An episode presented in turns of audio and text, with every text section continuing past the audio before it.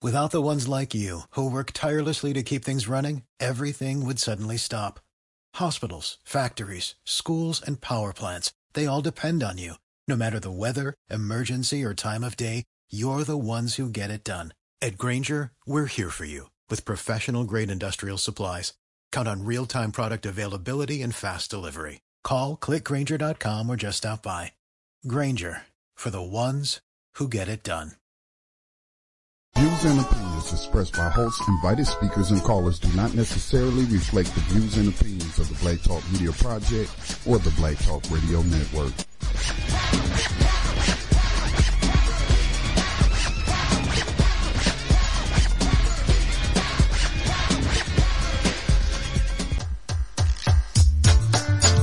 Well, some people like to dismiss slavery like it was nothing.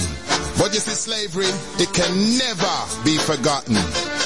Some people not gonna like when me say, but me I gonna say it anyway. We are gonna talk about slavery and the effects of it today.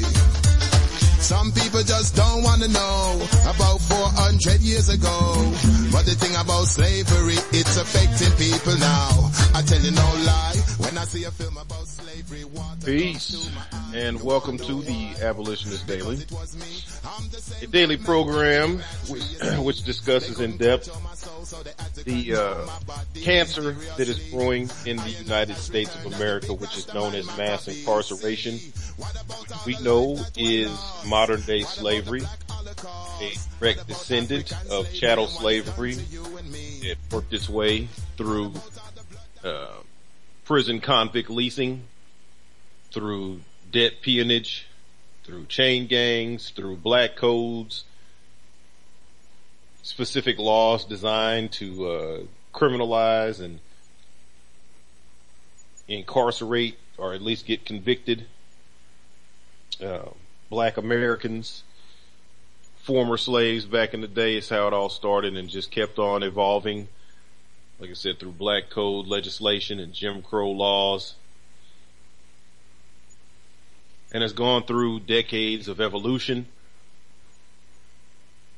and has resulted in, in these last 40 to 50 years now, from the roots of the uh, war on drugs to what is the war on drugs today and continuing to victimize millions and millions of people of color all throughout this country primarily, but Americans in general, the rise of the police state, the militarized police state, all of this is funded by victimizing the poor.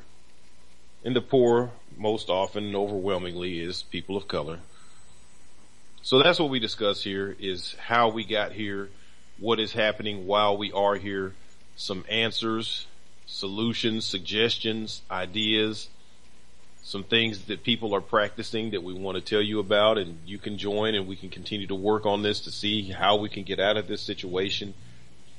So not just a bunch of, uh, whining and complaining, but also some ideas and connect you with people that are working in the fields connect you with movements, organizations, protests, alert you to calls to action put out by those behind prison walls, people that are begging for help, begging for their lives to be spared in medical emergency situations a lot of times, in situations where they're being uh, singled out by the prison staff for speaking up or for uh, refusing to participate in the slavery equation because really this is beyond simple mass incarceration, which is bad enough. And it's beyond disenfranchisement, which results uh, with every felony conviction, the, the loss of the rights to vote, which is bad enough. The genocide that results from taking uh, men and women in their prime procreating years and take excuse me taking them away from the environment where they would be left to do that and make the babies and build the communities and marry and you know move on in through life like uh, I guess you would say normal people are are expected to do. We see that there are are statistics every day quoted to us about how people of color in particular don't you know, stay together, don't stay in the home and don't raise their children as married people, even though the divorce rate at large is always around 60%. So, I mean, it's not to say that everybody that gets married even stays married, but it's just, it's just a good thing for news and to get a reaction and to give a, a place to, uh, to, to rest, um, on your arguments as a, as a racist or, or I don't know, a traditionally conservative type individual or someone who is benefiting from, uh, white supremacist, uh, racism, institutionalized racisms, and wants to turn a blind eye to the incarceration situation or to uh, bring up the black on black crime or these type of talking points we hear, it's easier to just ignore the fact that the normal uh, marriage divorce rate is already over 60% to just look right at black people and say that, well, you 70% are born out of wedlock and talk about the number of black children suspended from schools and black children that don't have their fathers in the homes and all these different numbers. And on this program, we're able to show you where those fathers are, are disappearing to. Caught up in this race driven, demonizing, terroristic mass incarceration system. And the point of doing it all is to generate revenues. At the end of the day, this is an enormous revenue generator. It creates jobs for one so you can hire more and more guards and more and more administrative staff and more and more people to be associated with running these institutions within the prisons, federal, state, and private, and even some local jails and county jails. They contract with private corporations. So we know that these contracts are for prison slave labor at prison slave wage rates versus the prevailing wage of the typical citizens out here. So one of the things we discuss is how the jobs that you would not be hired for in the private sector, going to work for AT&T for that $15 an hour job with the full benefits and the vacation, the 401k, the retirement programs. The sense of responsibility and self-worth that comes with a man or a woman having a good job, a stable job they can look forward to for years to go to and build a family around and participate in the community and give back and, and really, you know, put, put, put in roots in the, in the community and be a part of America. Those type of positions don't exist, especially for people of color and for the poor.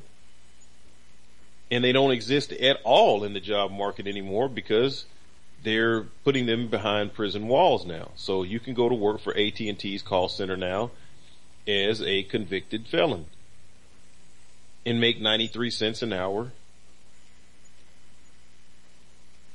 And this is the reality of the truth across the board. We talk about McDonald's, Walmart, Wendy's, Applebee's, Verizon, T-Mobile, Victoria's Secret, hundreds of corporations, not just a handful, who all benefit from this practice.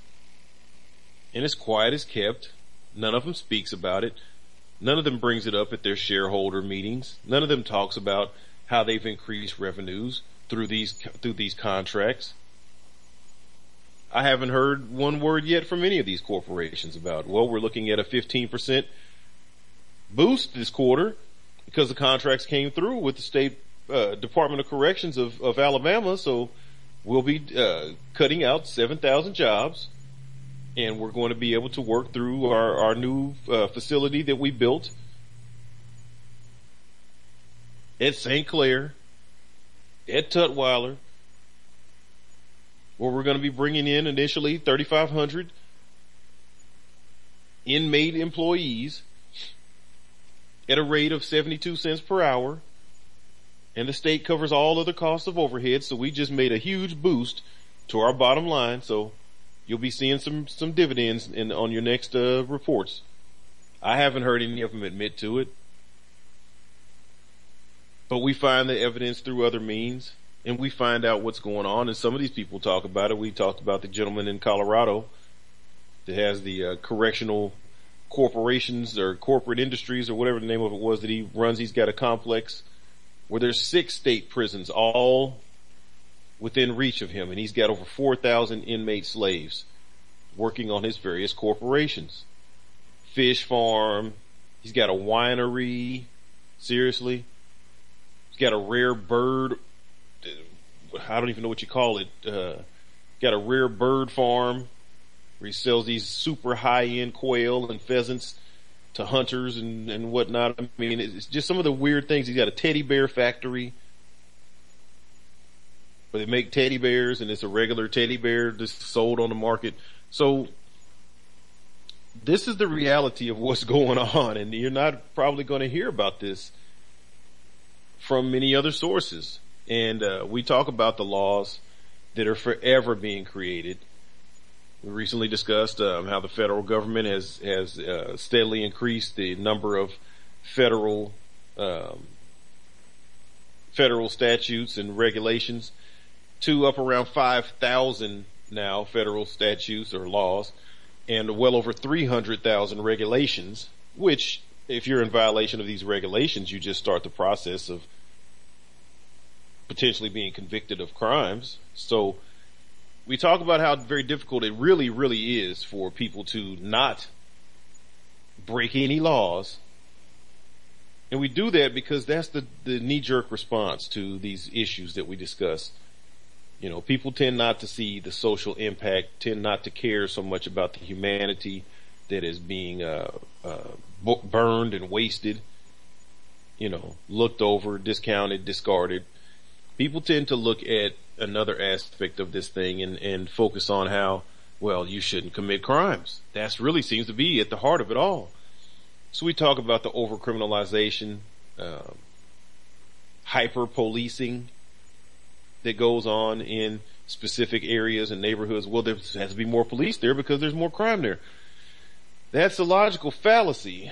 Um, the one does not necessarily uh, dictate the other. You just choose to police there because it's easier to victimize those people. And the whole system works to disenfranchise, as I said.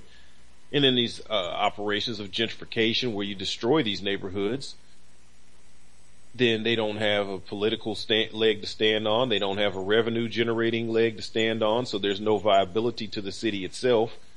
And it's very easy to come in and and raise all those buildings and run all those people out and build some new hot new area or whatever and, and bring in young non-black business people and rebuild and restart. And once again black communities left behind. So these, this, the political inner workings of all of this is a part of the abolitionist movement is understanding the moving parts of all of this and how they all work together to create a situation where we now see around 2.3 million people incarcerated. And this rate is so many times higher than basically than really any other country on the planet. We know that, but just the rates per capita is so far beyond what you know any other country would even approach to to do. So at some point it comes down to asking yourself, you know, where is all of this crime that justifies all of this incarceration? When do you see, do you see, not on the news, but where around you or where do you travel through? Where do you see millions and millions of people committing crimes day to day? We know that mandatory minimum sentencing longer sentences, stacking charges. We know all of this plays a part. And much of this is lobbied for by private prison companies. We talk about on this program how the GEO Group and CCA combined for over $45 million in lobbying funds spent with Congress to influence. So hell, I'll tell you the truth, to, to write legislation and give it to Congress and tell them what they want them to put into place. And they just go ahead and do it because they're getting big money from these people. And there's more money to come if these things can come to pass. So they're all working together in the conspiracy against the people. Definitely against the poor. And obviously against people of color. So we discussed things like the DOJ report here that came out about Ferguson and, and showed without a doubt the, the uh, discrimination on a municipal level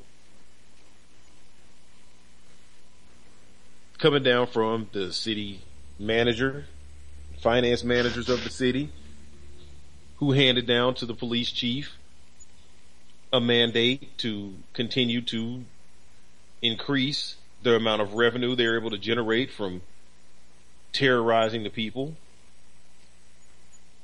And the police chief agreed and told his officers what they needed to do. And so we saw the officers that worked in Ferguson doing what the officers in Jennings had done before their police department was dismantled for the same civil rights violations, the same race-based police terror, the same issues that, that resulted in Ferguson and resulted in that city exploding in so-called riots.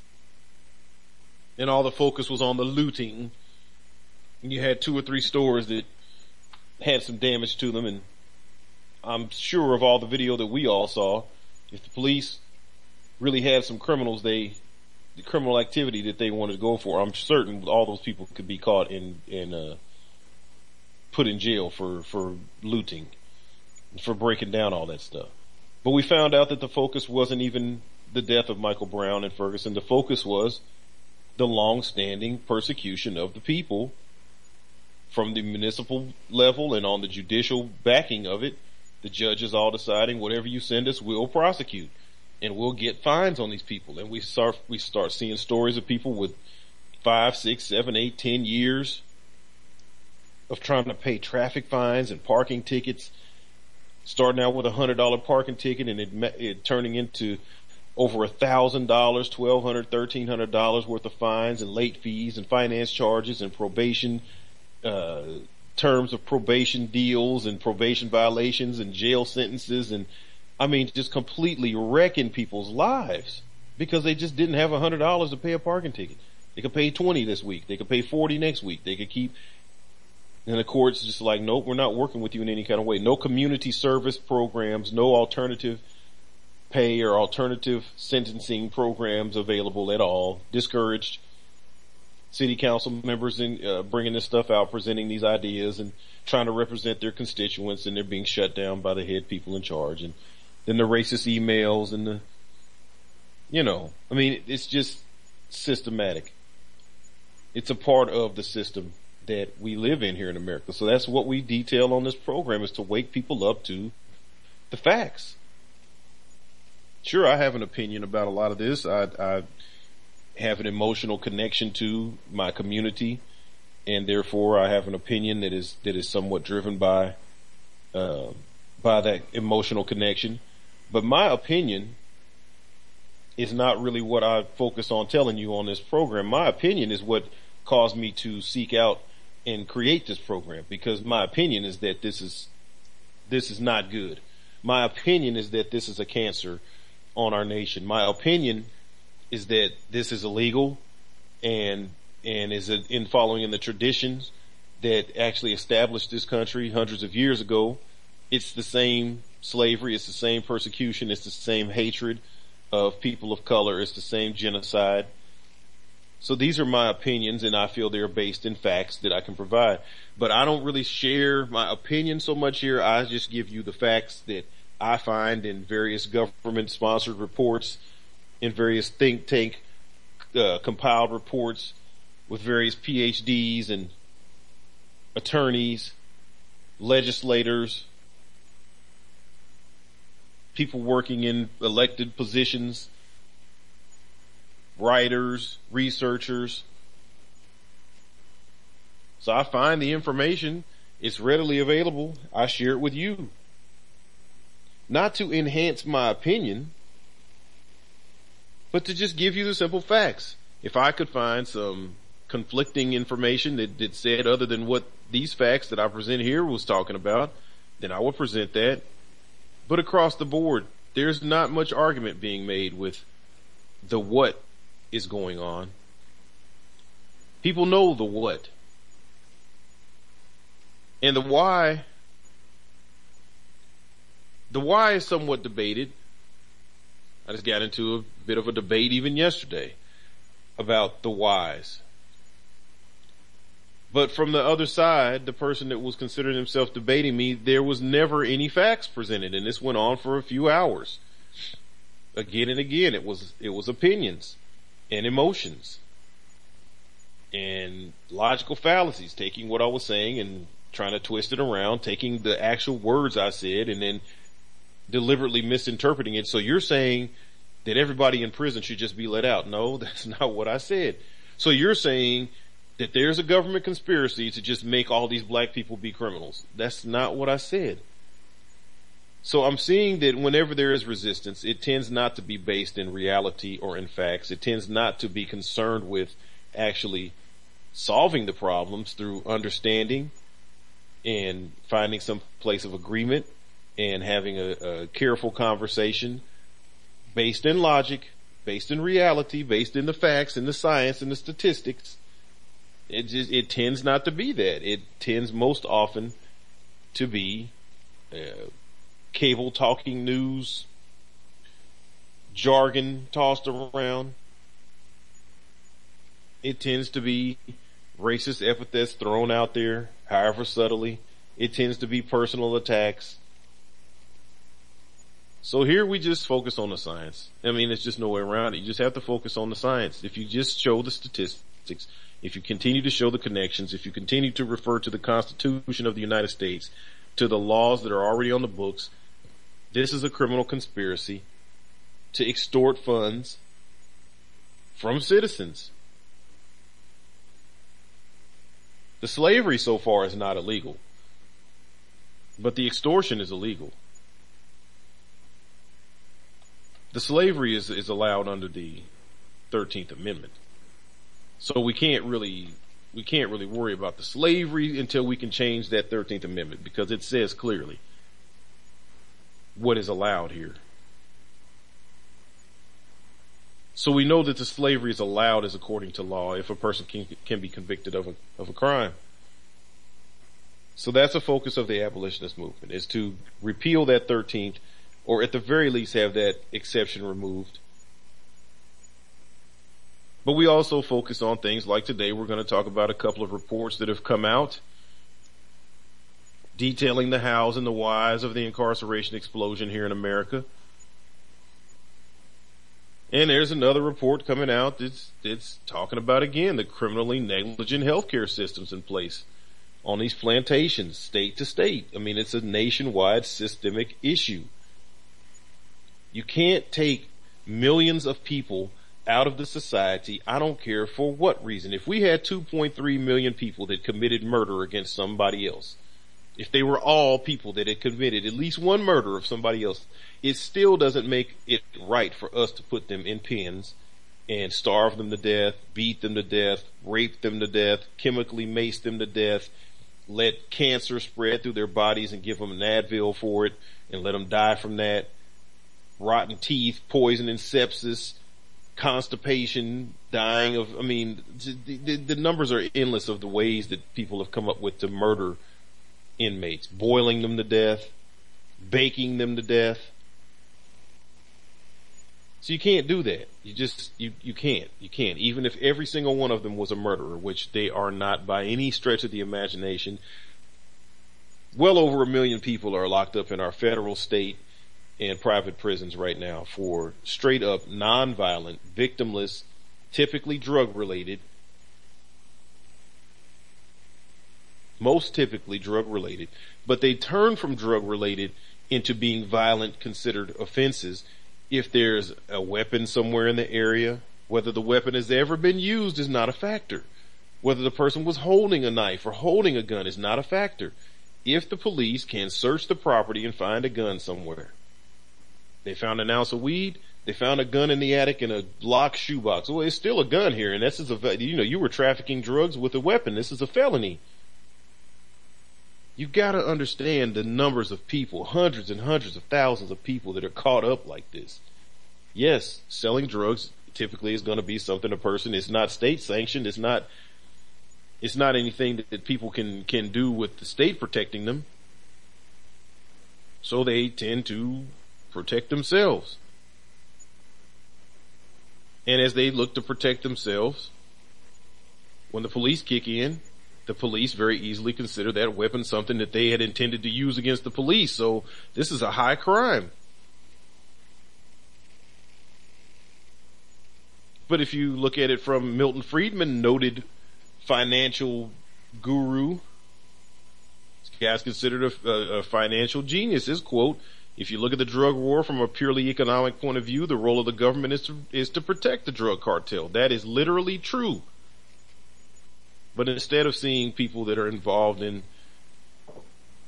on the wrong side of prohibition in this country, like prohibition of alcohol used to be the law, when you see people on the wrong side of prohibition of, of uh, recreational drug use in this country, the government is not looking to protect their operations. The government is looking to capitalize off of all aspects of the operation, importing the drugs, bringing in the guns, flooding the, the black neighborhoods with all of this, and then picking the people apart as they don't have jobs, don't have education available, don't have services available, and they have to eat somehow, and filling up prisons with a bunch of people with $20 crack rocks. Filling up the prisons with a bunch of people with used old rusty guns they can find just to act like they're protecting themselves and the damn gun probably don't even fire. But where'd the gun come from? Nobody cares. You had it when we found you, so here's 15 years to life. And it's happening millions of times in, in this country, literally. So these are things that we're going to talk about today. Like I said, we're going to look at the, uh, the hows and the whys, a couple of new reports of de- uh, detailing how the incarceration uh, explosion in America has come to pass, and then we're also going to look at the healthcare systems again. It's another report coming out that's talking about state to state issues. Um, Alabama's voting on a new bill here uh, pretty soon that's that's going to create a Class D felony designation for low level offenses, and the idea is supposedly to help decrease the prison populations, but the jails are already complaining because it's still a felony and it's still going to put people in jail. And instead of going to prisons, they're going to be overcrowding the jails and they haven't allotted any new funds to expand the jail sizes or staffing or whatever. So the jails will soon be overcrowded. But remember, Alabama is nearly 200% over capacity. So they feel like they can get a victory out of just saying they're doing anything to stop sending so many people to prisons. But we're also going to look at the aspect of this is still considered a felony. So the disenfranchisement is still going to continue. You're still taking people's right to vote, right to own a firearm, protect themselves, still taking those away from people. Even though you're claiming more and more of these nonviolent offenses that you know shouldn't be felonies in the first place. You know people shouldn't be going to prison. Okay, big deal. You're sending them to jail, but you're still taking away their fundamental rights. Um, in our unexplainable black death profile is brother Marlon Brown brother that was being pulled over for a seatbelt violation supposedly and it turned into a police chase. He hopped out the car and the dash cam caught the cop, ran him right over, killed him dead. So we'll talk about his profile uh, toward the end of the program. But this is the Abolitionist Daily. We're going to take our first break. Give us a call at 712-775-7035. Access code 367-526 pound. Hit star six and one and you will be on the air. We'll be right back.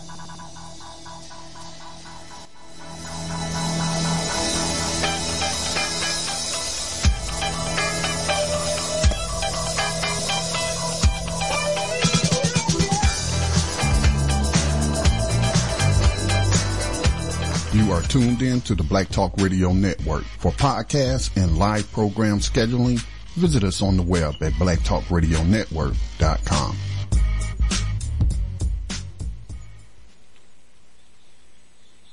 Okay, we are back. This is the Abolitionist Daily. This is Johanna Elia on the Black Talk Radio Network. we are still in the midst of our 2015 fundraising effort. So please visit the blacktalkradionetwork.com website or the blacktalkmediaproject.org website where you will find very easy to find right there on the landing page, the donate tab and make a contribution to these efforts.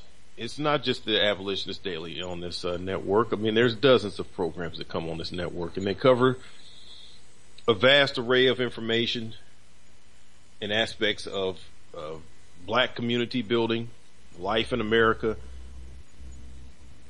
news, politics, racism, obviously abolitionism. We're here, the Abolitionist Daily, New Abolitionist Radio, but financial building and, and financial awareness and education, message music, black autonomy, black power building. So there's a wide gamut of information being pushed through these networks and we see the numbers and we know there are tens of thousands of people that come to the Black Talk Radio Network every month, month in, month out, servicing tens of thousands of people and the, and the audience continues to grow. And really the main reason we have the fundraiser is because of the growth. You know, access to the servers and access to bandwidth and all this to be able to put this information out to more and more people around the world. The network is heard in, in several countries. There's a cost to expanding that though. And none of us draws the salary from what we do here, all of the research and all the work put into production and, and providing this information and, and bringing these guests in and, you know, this is true grassroots. This is, this is truly people that have a concern and have an interest in activism and taking action, building the community that they want to see, that they want to be a part of, creating the future that they want to leave to their future generations just making peace for yourself while you're still here. Well, they say you better get your heaven while you're here on earth. There's no guarantees about what comes next. I, I mean, I understand that sentiment. I'm here trying to help build the, the create the environment I want to live in. I can't live in this environment with millions of people locked in prisons. It just doesn't make any sense.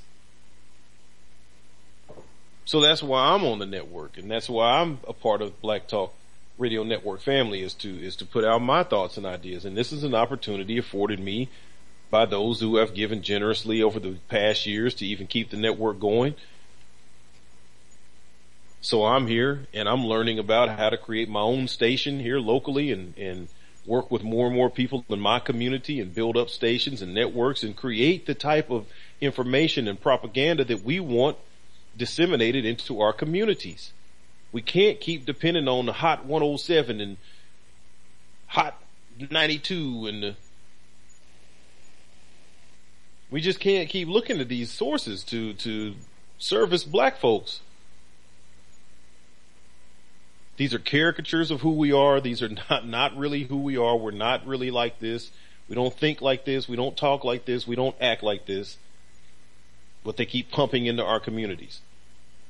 We're not servicing the local community. We're not telling people about activism. We're not showing the children the right way to go. We're not building business. We're not establishing a unity in the spending of our commerce. We're not protecting our children. We're not building better relationships with the police. We're not creating our own policing forces. We're not policing our own communities uh, by discussing these matters. We're not uh, creating a, an environment conducive to building anything with these networks that are in place. FM radio that's going on around the country, city to city.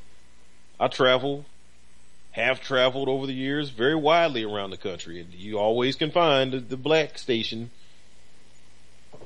It's the latest rap and the latest sex you up, sex you down, what I'm gonna do to you in the bed and all this kind of stuff or whatever. It, it weighs on your brain. It, it poisons your soul at some point to just continue to hear all of this nonsense and millions of our people are being sucked away into the belly of the beast. Millions of our people are being disenfranchised. Thousands of communities being disincorporated and gentrified. Political gerrymandering going on in our, in our 12 for 13% of our population as it is. So our vote is, is basically in, inconsequential as it is. But if we move as one unit and carry a demand with our vote, it can make a difference. But we're seeing ourselves redistricted and chopped up and made ineffective. And you could best believe that the radio is a huge part of getting the information out to our people to bring us together with unity. Everybody says unity is the answer. Well, unify under a network you see that's working, under a banner of something that you see that is working, that can reach people, that can provide informed content, that can help you teach your children, that can help you raise and protect your families, that can help you develop an agenda, come up with a demand so we go forward as one group with a demand for our votes, with a demand for our participation in the economy. Support that. Cause you're not gonna get it from, from Hot 102. You're not, you just, you're not gonna get it from popular culture. So support it when you uh, see an opportunity come before you. And the Black Talk Radio Network, Black Talk Media Project, this is the opportunity for you to take advantage of. Make a simple donation and it will make all the difference. Pledge a dollar, two dollars, five dollars, ten dollars a month for the next 12 months. There's hardly anybody listening to this program that cannot afford to simply give a dollar a month. If, if 10,000 people that listen to this show would give a dollar a month, we would never ask for money again. We'd be fine. But because there's over 10,000 of you, and it tends to be about a hundred of you that hear this and feel like, well, okay, I'll give something. This is why we go on and on and on, program after program, telling you about the fundraiser. Just get it over with. You send some money and then we can just be done with this and get back to the focus, which is community building. Not trying to generate revenue so we could just stay on the air. If you appreciate these programs, if you get anything out of it, then consider making a pledge blacktalkradionetwork.com, blacktalkmediaproject.org. And that is that. So, like I said, we're going to look at some of the hows and whys of the expansion of the prison industrial complex. And we're going to look at the, uh, the healthcare situation. I got a report from southernstudies.org called Dixie Justice the roots and the legacy of the South's incarceration boom. Says it's not news that the United States is the incarceration capital of the world. The 2.4 million people behind bars in the U.S. today is more than combined population of 15 states, all but three U.S. cities, all of the U.S. armed forces combined. I mean, if you just think about that, we have more people in prisons than our U.S. military to defend the entire nation. It takes less people than what we have locked up in our prisons. That's amazing. That is an amazing thing to consider. There's more people in prison than in the combined population of 15 states in this country.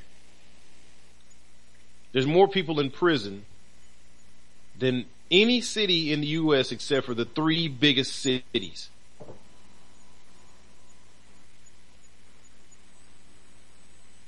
Just let that marinate, the scope of that, the size of that. It's, it's amazing. It says mass incarceration on a scale almost unexampled in human history is a fundamental fact of our country today. Perhaps the fundamental fact much as slavery was the fundamental fact of 1850. Yes. Yes. See, this is what continues to fuel our mission. I don't know the writers of this and I don't know that we've had any influence on what they're talking about, but for them to just come out and say out of their own understanding and their own study that what we're looking at with mass incarceration today is what we saw in 1850 that was just the bottom line, that was just the fact of the matter, what people were dealing with at the time. And that's what I talk about all the time is that we need to look at this from that same standpoint. What do you think those people were doing during 1850? Denying that slavery was real? Is that what you imagine was going on? 1850. People having a conversation about slavery. Well, I mean, it's not really slavery. I mean, you know, those people are Africans. Well, how did they talk about it then? Because by then, they weren't necessarily imported new Africans by then. By that, by that time, they were the, the regenerated generations that had been, you know, procreating here on the plantations. So it wasn't even the, the, the indigenous of Africa that were being shipped here anymore. By 1850, these were people that had been born in America. So what was the reason? Well, because they're black, they're not even really citizens. So, I mean, this doesn't really, I'm looking at a human being, but it's really not a human. It's an African. It's, it's, it's something else. It's less than a man. It's, you know, it's like a cow or a pig. These things sound absurd to you? Does it seem atrocious and, and just outlandish, ungodly? Does it just make you shriek and clutch your pearls? To imagine a conversation in 1850 saying that the person that you had with a steel cage around his neck and a bell on it because he had tried to escape a couple times with shackles on his ankles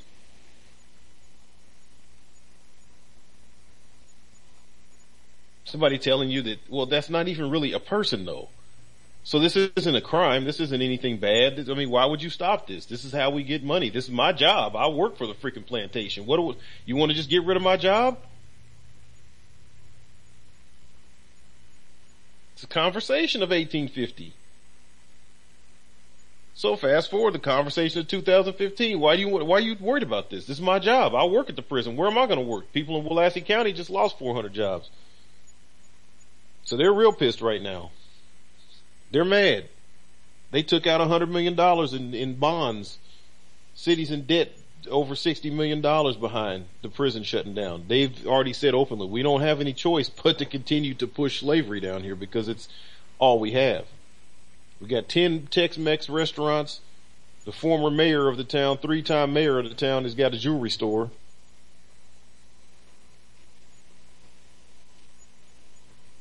That's the business we got here. These people need jobs. We got hundreds and thousands of people that live in this town.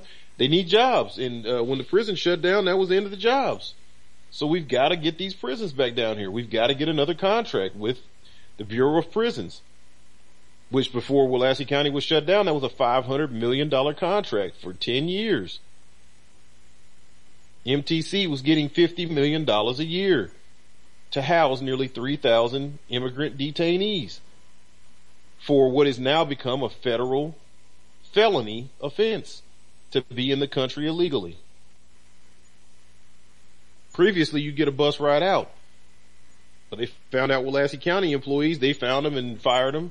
They found out Willacy County corrections employees were taking the company vans across the border and smuggling people in. Caught them with illegal immigrants in the company vehicles while they were fully uniformed, dressed on work hours bringing people across the border and then putting them in prison. So, you know, 1850, 2015. We know about the policing. We know about the issues that go on in these cities. We know about the Ferguson situation. And if pointed out, we started in Alabama last week on New Abolitionist Radio. We've been on Alabama here on this program for the last couple of weeks. Because we're going to go state to state, however long it takes, to show you what's going on in the cities that make up the states, the municipalities, that feed the jails, that feed the state prisons,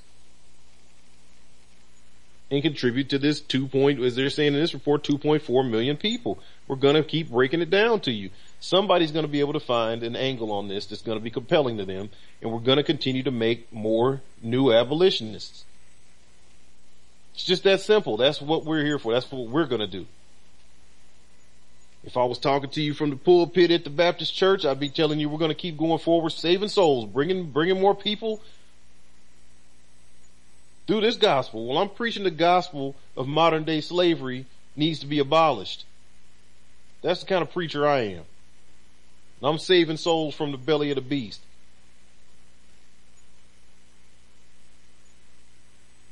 He says shadows of slavery looms over today's mass incarceration boom. As singer John Legend brought it to the attention of a national audience in his acceptance speech at the 2015 Oscars. They are cast by two defining features of our carceral state. The immense racial disparity in who gets sent to jail and prison and the unique regional roots of mass incarceration in the South. Yes, exactly. As Michelle Alexander argued in her pioneering book, The New Jim Crow, incarceration has long been linked to social and racial control. After the Civil War, for example, southern states passed new laws and resurrected old ones that cracked down on vagrancy, loitering, and other minor offenses, often targeting African Americans. The South's prison population, especially of African Americans, skyrocketed. In Georgia, incarceration jumped fourfold between 1868 and 1908, so we saw another time when prison incarceration numbers boomed out of control. Between 1968, after the Emancipation Proclamation, after Lincoln so-called set the slaves free,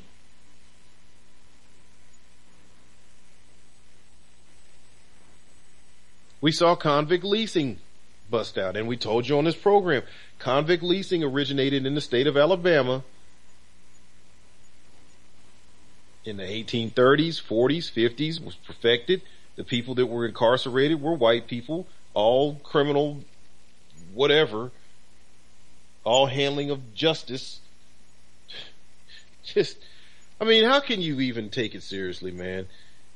The roots of the justice system in America for the black people that are here, that were brought here for slavery, who were formerly enslaved, the roots of the justice system are quite literally based in the slave plantation. I mean, that's like going to hell and getting a parking ticket. You can't be in a more illegal situation than being a slave kept in a foreign land somewhere, kidnapped and kept as a slave with no rights. How the hell do you have no rights, but you can be criminally persecuted and prosecuted? That's what was going on on the plantation. Blacks had no reason to be in in uh, courts for what? You're owned by somebody. You don't. You're not a citizen. You don't get to be in in this court. This is for the people, the real humans. You're a slave. But when that Emancipation Proclamation passed, and was ratified by the 50 states, including all of those non-slave states. Places that had said before we're a free state, there's to be no slavery here. They brought in and accepted that 13th Amendment language and we covered that on New Abolitionist Radio for an entire year. Week to week we went to every state and showed you the state constitution. States like my own state of Kansas where it said once before there was not going to be any slavery took on the language of the 13th Amendment and said that no slavery and involuntary servitude shall exist within this state except when a person has been convicted of a crime. So that's a real small little case of, oh wait, nope, turns out that's tens of thousands of people and that's about $400 million a year in our state budget taxpayers for slavery. And we're gonna hire out these people. Cause I've got friends, I've got family from Leavenworth to various state prisons, you know, around the state people in we've got some CCA facilities here in Kansas. I talked to people hooked up in all of them and they've all told me the same stories. Well, you know, I had never known that. I never realized that's what was going on. Damn, they did have him working. They did have him have him working for so and so. They did have him working for this. Wow, we didn't even realize that. Man, that is slavery. Yeah, it is. Cause if that same job was out here in the private sector, they'd have to at least pay him minimum wage to do that. They'd have to at least pay her minimum wage or prevailing wage. That same job was a $12 an hour entry job here that he was doing for CCA for the last 18 months for 27 cents an hour at the threat of solitary confinement if he decided he didn't want to do it. So see, that's coercion. That's forced labor for slave wages going on in Kansas, the free state, Rock Chalk Jayhawk. This is the line, do not cross. We're going to fight the border wars, all that history. Pissed right down the drain with the 13th Amendment adoption. And so as the article goes on to talk about the history in the South of, of, uh, convict leasing introduced throughout the South, we talked about on this program the convict leasing history where whites, when they were in prison before the end of the plantation, were making sla- uh, horse horse tack uh, saddles and stirrups and bits and reins and whatever you needed to operate your horse and pull your carriage and this type of stuff. This is what they made in the prisons. Free labor. And they could sell these items. This is what people needed in the cities. This is what they could, this is what they could give to the people for sale. And they generated a great deal of revenue. The first prisons were built on people's property. The person that owned the, the property became the first warden he wanted to do something with his property. The state had a very, very low amount of money they could pay him for building a prison, but I'm sure they had a deal. Well, look, if you can figure out a way to make some money with it, then do what you got to do. But we're going to start our thing. And they worked together and they started the enslavement within the prisons. And the convict leasing only expanded. So it's ultimately another form of chattel slavery that functions to keep the black race in a subordinate position. It's an abundant source of cheap, cheap labor it's how they rebuilt the war torn South.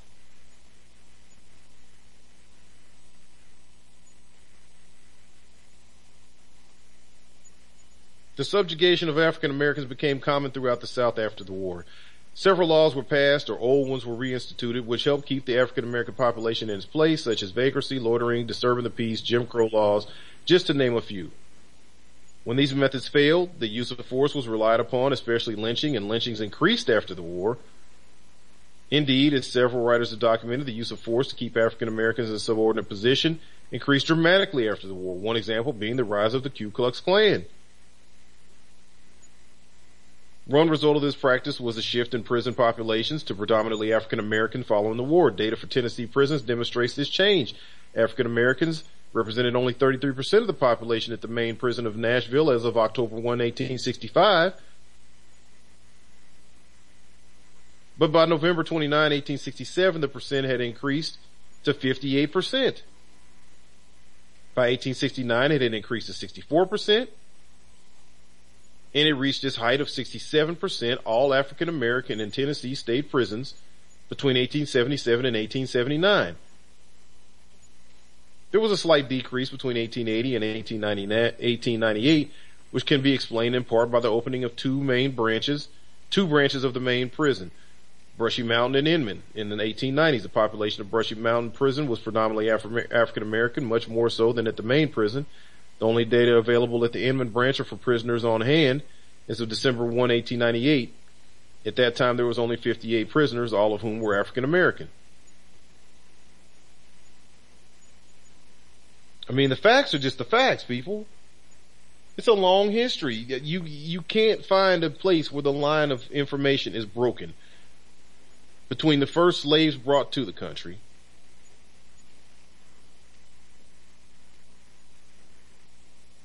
to the times where slaves were so called emancipated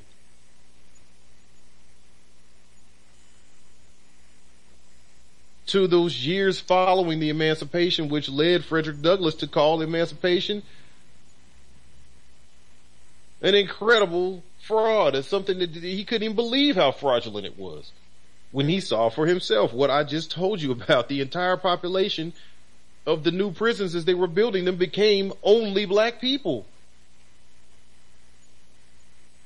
How is this possible? Data from other states illustrate the predominance of African Americans in the southern prison system after the war. In 1888, the prison in Baton Rouge, Louisiana held 85, 85 whites and 212 African Americans. In 1875 in North Carolina, 569 African Americans and 78 whites were sentenced to prison. The actual increase in the populations within southern prisons is staggering. In Georgia, there was a tenfold increase in populations during a four decade period from 1868 to 1908. In North Carolina, the prison population increased from 121 in 1870 to 1,302 in 1890. In Florida, the population went from 125 to 1881 in 1881 to 1,071 in 1904. In Mississippi, the prison population quadrupled between 1871 and 1879. In Alabama, it went from 374 in 1869 to 1878 in 1903 and to 2453 by 1919. The sole aim of convict leasing was the financial profit to the lessees who exploited the labor of the prisoners to the fullest. This was the matriculation of slavery through the institutional American system. And I'm giving you this background to round out a full fleshed up picture for you to see what's old is not really all that new again. It's not even the new Jim Crow. It's the same old slavery. We tell you that all the time and we show you these kind of statistics. This type of information. You can't get any more reality than these stats.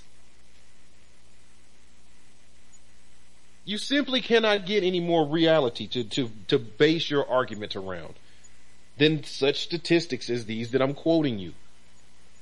Entire prisons built in states whose first and only inmates for years were black people, former plantation slaves. Very similar conditions to what we live in right now. There's no jobs. There was no jobs. The South was destroyed by the war. The industry took over the need for the slave plantation and everybody was in the industrial North. And the convict leasing up there was building up the factories. The slaves matriculated up north to find jobs. And the race riots went crazy in those states for years. Year after year, race riot, race riot, race riot, whites attacking blacks. Small black community, whites come in and attack, killed 300 people, went on for 21 days. National Guard came in, stopped it. Death total, approximately 300 blacks unknown. Two whites hurt, one person arrested, nobody jailed. And it all stems from the, all these slaves showing up looking for work. And it was no jobs. people have a reasonable fear of ending the mass incarceration boom and reversing the trend and decarcerating and depopulating these cells. People have a reasonable fear. Because if you take all these people out of prison, they're going to need jobs too. And all the jobs that you have that are based on all of this, well, they're going to go away. And you're talking about over a million jobs directly related to the prisons.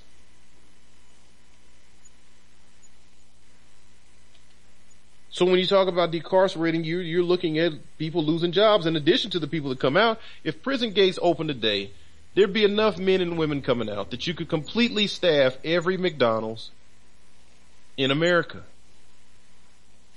I mean, completely staff every single McDonald's everywhere. You could completely staff every Starbucks you could staff the entire United States Marine Corps and the entire United States Army. And then you could go ahead and staff the entire United States Postal Service and you would still have plenty of people left over. So slavery now, slavery back then, the numbers, the situations, it's all the same. When we come back, we'll keep talking about convict leasing um, we'll continue to paint the picture for you, and then we're going to uh, show how that evolved into the modern situation that we have right now, the explosion of the prison population. You're listening to the Abolitionist Daily.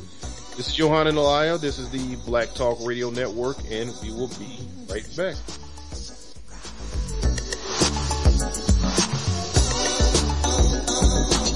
This is Elliot Booker, host of Time for an Awakening Radio on the Black Talk Radio Network.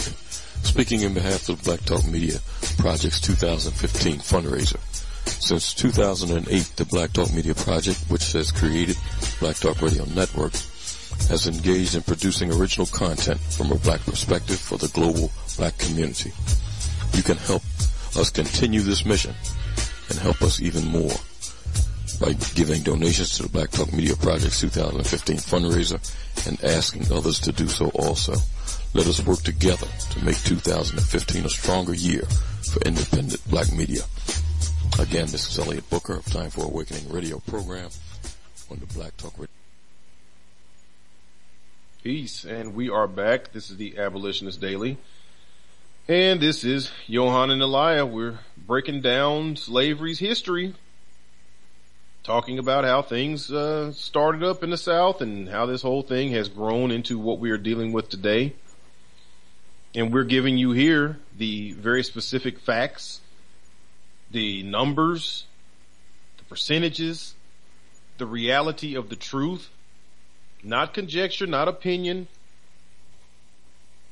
no political agendas.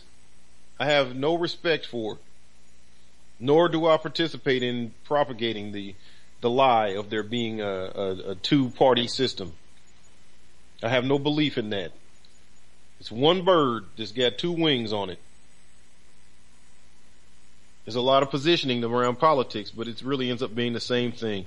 And we see specifically in what we're talking about with the prison system that there's always bipartisan support for further incarceration and generating revenue off of human suffering and enslavement. So the number to the program is uh, area code 712-775-7035. The access code is 367-526 pound. You hit star six and then one and you will be on the air. And if you have opinions or thoughts or questions, or maybe you just want to give uh give old Johanna a call and just uh, remind me of how important this work is and how it's educating you. Trust me, sometimes this is very difficult to keep looking at all this bad news. And people usually send an email or, or send a message to the page or some call and, and tell us, you know, what the work is important that we're doing with us on this program or New Abolitionist Radio. Um, I know Scotty gets it from time to time on the political prisoner radio show. I've heard people, you know, comment on how important it is, what's, what's happening. So these types of things, folks, are very difficult to continue to carry the burden of because this is all bad news. Until we end it, until it's over, you know, we're in war and nobody is rejoicing while in wartime. We're being warred upon. We're being fired on. We're being bombed. Our ranks are being thinned. Our future looks bleak.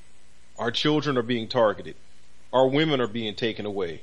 Our men are being made impotent and crippled. Our supplies are low. Morale is low, to be honest with you. People aren't really, I mean, people get behind the Black Lives Matter. People get, get behind hands up, don't shoot. It was a big injection to the movements. So I'll give credit to that. I don't, I, I mean, I don't know. I don't. I don't have an, an, an opinion that applies to slavery anyway. That having to do with uh, what I think of the whole, you know, continuing to protest and, and hands up and carrying signs and begging your oppressor to comply with your demands. If you don't have any leverage, then who's going to comply with you? even a two year old at least has being cute. I mean, when he comes and starts crying, you look at a little baby and say, well, he is cute. And that would just feel horrible if I didn't stop this baby from crying. So let me pick it up. But you got nothing in your hand. You got nothing to bring to the table. You will not organize and imply and impose sanctions against your oppressor. We talk about boycotting, but no one is, no one is getting behind that for no businesses are feeling any pinch. Nobody's threatened by the by the great wave of black dissatisfaction at the poor treatment of the. I mean, it's ridiculous. I saw a video just yesterday, and I like the BuzzFeed videos. I, I, I really like them. I've liked pretty much every one I've seen. The little series of videos they put out where they have you know like a a little troop will come and it'll be you know some action. They've had the thing you know things uh things black people are tired of hearing you know white people at work say or just silly stuff. It'll be you know it's kind of trivial jokey kind of things and they always make it funny. But it's very real. It's very honest. You know, these are things that, you know, Latinos are tired of hearing or Asians are tired of hearing or, you know, just different stuff like that. And so they got one now that's, um, things that black men are tired of hearing or something. And, it, and it's just so whiny. And I snapped out, man. I, I responded to it when I saw it. I'm just like, I can't even believe people are liking and sharing this. I mean, seriously? This is supposed to be what the black man says as he's being persecuted is I want your validation, white supremacy. I want you to like me and so you hurt my feelings when you say I'm a thug. Seriously? This is what you do. You won't build a community yourself. You won't impose economic sanctions against these people yourself. You won't control your money. You won't build your own community. You won't work towards autonomy. You won't teach your own children. You won't create jobs. You won't spend money with each other. You won't exclude people that are oppressing you.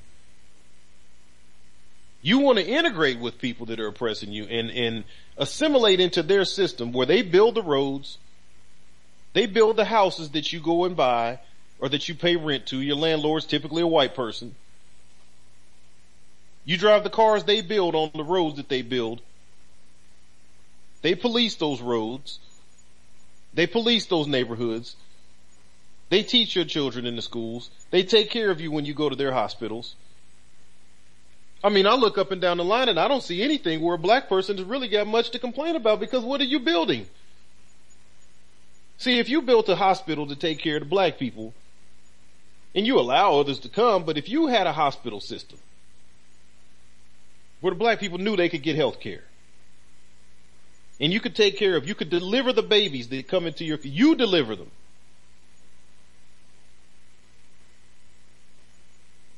Then when they're being persecuted, then you can say, look, okay, you're about to push us to a point where we're going to have to take measures because you can't come into our systems and do this. We won't be allowing you to come in if this is what you're going to do is come here and call us out our name and, and degrade us and treat us. We're running our own thing. What are you doing here? But you can't say that, see? You went to St. Paul's or to St. Mark's or St. Luke's you went to Menorah, Cedars, Blue Cross, Blue Shield. You, you going into their systems and getting what you need. And so if they want to call you a, a thug, if they say they're afraid of you, you could choose to quit going there. But if you're going to choose to keep going there, why are you complaining? And so nobody really understood. There's a few people that understood what I was saying, but they're just, I can't believe you're talking like this. Well, I can't believe you're thinking like this. You got two and a half million people locked up in prison plantations. You don't believe slavery is real. You have 40 million black Americans living as domestic colonized slaves behind enemy lines, taking flack from all sides. You won't get each other's back, and you can't believe that I would say something about it. Try building your own. And then you could tell people what you want them to say and not say about you. But if you're not going to build your own, don't complain. I don't think that the video is cute. I don't think that's funny.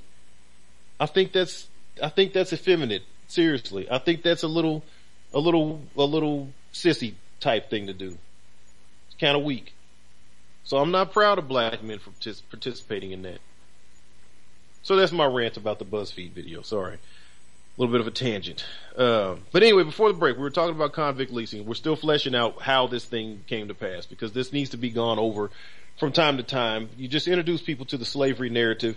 You just introduce people to mass incarceration is modern day slavery, 13th Amendment, and you start going down the laundry list of all the explaining, and it just doesn't often make a click. So giving these kind of numbers like we were quoting about the state prisons and how they begin to explode in population with numbers that are very similar to today's prison populations. 70% blacks, 65% blacks. In the high to mid 60s across the board. Blacks, blacks, blacks, blacks, blacks. This is a state institution that has existed as long as the institution has existed within the state. Slavery to building prisons to ending quote unquote slavery to shipping the slaves into the prisons to continuing slavery through convict leasing. Don't you understand convict leasing is going on right now? This is convict leasing now. McDonald's having their uniforms made by inmates is convict leasing. It's insanely profitable for the leasee. McDonald's using prisoners at Willacy County correctional uh, facility. McDonald's using inmates at Alabama's St. Clair prison in various state prisons throughout the state of Alabama and various prisons throughout the country. McDonald's is one of the largest corporations on the planet. They got people all over the place building their, uh, uh, processing pro- uh, plasticware, processing beef, chicken, bread, and dairy products, and making uniforms. This is a matter of record now. Solidarity with the Free Alabama movement solidarity with the Free Mississippi movement. These are things they're pointing out and calling for specific boycotts, targeted boycotts against McDonald's. We're going to have to focus on shutting them down, making them feel a real pinch, imposing economic sanctions. It's not going to change. The strategy is not, it can't, why would it change? You haven't applied it yet. It's like we got the, the freaking, okay, the U.S. decided to drop the bombs on, uh, Hiroshima and, uh, Nagasaki back in the day. They decided to drop these bombs. It felt like it was to this point now. You know, they had their little Pearl Harbor 9, 9-11 event so people would get behind melting all millions of people's faces. They, they said, okay, we, we got people on board. We're going to do this. So then just imagine them not doing it though. Yeah, Pearl Harbor happened. All your ships are underwater out there. We killed some of your people. Yep, we bombed your whole stuff. It's, yep, we did it. What? And America's got these bombs and they just fly around in a holding pattern for a couple of years. Just, well, we're gonna drop it. We're gonna, we're gonna do it. We're gonna do it. We're gonna do it. And, and, and they keep having Pearl Harbor Day to remember it. You know how we keep doing 9-11? We remember it. Flags half mast and national ceremonies. The president speaks on it. We just do all these things for Pearl Harbor. But every time we just keep flying over Nagasaki and we keep thinking ourselves, we gotta do it. We gotta avenge what has been done. We gotta, we gotta do it. We gotta end this war. Because the Japanese never stopped. I mean, at Pearl Harbor, we didn't ever retaliate, so they just keep coming and keep destroying cities and keep bombing places and killing people. And we just keep flying around with the bombs in the, in the bomb bay, just waiting to, we're gonna drop it, we're gonna drop it. That is us. Not imposing economic sanctions against our torturers. That's exactly what we're doing. We got the bomb. And we remember the, the wrong that was done to us every day. Every day of your life as a person of color, I don't care what level of denial you're in. You think about it, even if you're just thinking it doesn't apply to me, you still thought about it. If it didn't apply to you, you wouldn't even have thought of it. Those kids on the, from SAE on the on the bus about never will a nigger be in our whatever, whatever. They never think about it. It never crosses their mind. You see the difference? They don't think about it. it doesn't apply to them. It has nothing to do with them. It's not them. It's us. And even if you're in denial, even if you're getting your Raven-Symoné on, and you're not an African American, you're just an American. I mean, I guess she's I guess she's right because if you're born here, you're a domestic colony slave. You don't really have a connection to Africa anymore. You're a special kind of black person, a special kind of Negro here. African, Negro, colored, black, and on and on and on. But you think about it, and you got the bomb. But you won't drop the bomb. You won't end it. You won't stop paying them. You won't stop paying your oppressor. We won't stop joining the military. We won't stop giving away our youth and our talents and our gifts and our abilities. We won't stop giving it away, begging to assimilate and begging for validation. And you're just gonna keep getting a boot on your throat.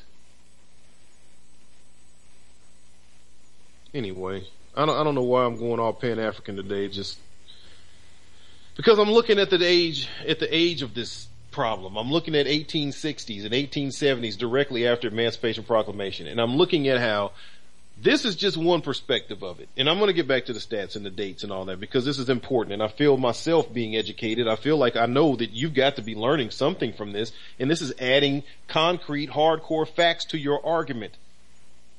So when you present this, you can come with the facts, you can play back the podcast, you can take the links when I put them on the pages and through the social media and all this stuff. You can email me at newabolitionist.radio at gmail.com if you want the links and you're not on social media. So I feel like we're being educated. So this is important information for us to be able to present in our arguments. But at the same time, I'm compelled by the dates and I'm looking at how at the same time when this was happening, our response was the Booker T. Washingtons of the pull yourself up by the bootstraps. And his whole campaign is financed by wealthy whites. I'm looking at the W.E.B. Du Bois and the talented 10th rise and the, and the renaissance of, you know, the great Negro whatever. And I'm looking at the Garvey side of it.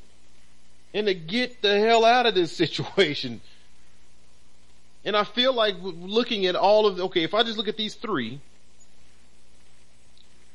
Booker T. Washington, W.B. Du Bois, Marcus Garvey, and I look at the three different philosophies, two fairly similar, even though they had a surface kind of beef between them, but both agreed that they didn't like the Garvey side, but I feel like Garvey was being realistic when he, if he had to know these numbers. I feel like Garvey was kind of like Frederick Douglass when he came into his awakening after the, the emancipation some 20 years later. And the stupendous fraud. I feel like these are the people that had to see the, the reality that I see. 150 years later. You have to be able to see these kind of numbers. You have to be able to see, okay, where are black people going? We know where they've come from. We're still, there's still millions of them alive that came directly from the plantation. Where are they turning up? And I feel like it's a realistic perspective to see that they're turning up in state prisons all over the South. And they're turning up in state prisons all in the industrialized growth in the industrialization of the North. So it should be pretty obvious to me as an as an 1870 to 1920 black man what has happened to my people, where we've come from directly from and gone directly into. So at this point I have to decide if for the next 100 years is assimilating further and further attempts to assimilate into this system realistic So there was a few million black people who came directly off of the plantation. Where did they end up? 1870, 1880, 1890, 1900, 1910, 1920. Where were the millions of black people turning up? In the state prisons. We know there was at least 500,000 free black people during this end of slavery, during the 1850s, 1860s time. The whole Solomon Northup phenomenon. What were they doing during slavery? What was their complaint? A lot of the abolitionist movement was started by white folks and financed by. All of them 500,000 free Negroes was not broke. Solomon Northup was doing alright.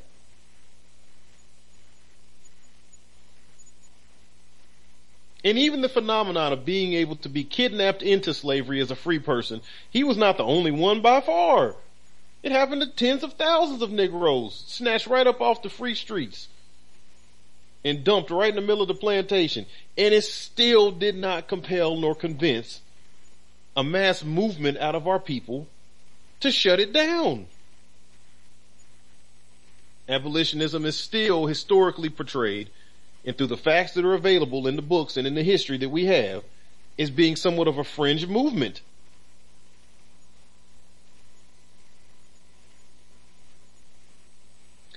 I mean, I'm just trying to report the news to you, report the information to you, so maybe you consider more thoroughly, more deeply, more realistically, scaling back any of the, the layers you know, we don't want to just take a shallow run at this. I want you to dig to the roots of the situation and really count the cost. Really evaluate, are you ready to dismantle this? Because part of giving you solutions for how to dismantle it requires that you realize what you are dismantling and what you are actually engaging in. See, I could have a magic pill to give you and tell you right now what will make it happen, but you won't do it if you don't really feel compelled, and you don't feel compelled because you don't really know what you're up against. A lot of people are clamoring for the solutions, but they don't even know what the problem is. See, the depth to which you will dig in from inside of yourself for the strength, tap into the passion necessary for you to see this fight through to the end. You have to have it ingrained in your very DNA, an understanding of what you are actually fighting. You need to know the 1870s accounts of what was happening to black people. It will add to some of you additional passion that you're going to need to get through this fight. If this program just came day one and told you, okay, here's the ABCs of how to end it it's just going to be another talking head talking program or something where you could just hear some easy answer and it's not even going to be anything engaged you. But if you listen to what I'm talking about here, if you will listen to the information and you will identify with, you will connect with the ancestors. You will honor what happened to these people. Yes, we want to end mass incarceration because we're tired of the situation going on in America right now. I don't want to see my sons, nephews, cousins, little neighborhood kids, little boys from the church, little kids I've seen at the store, whatever.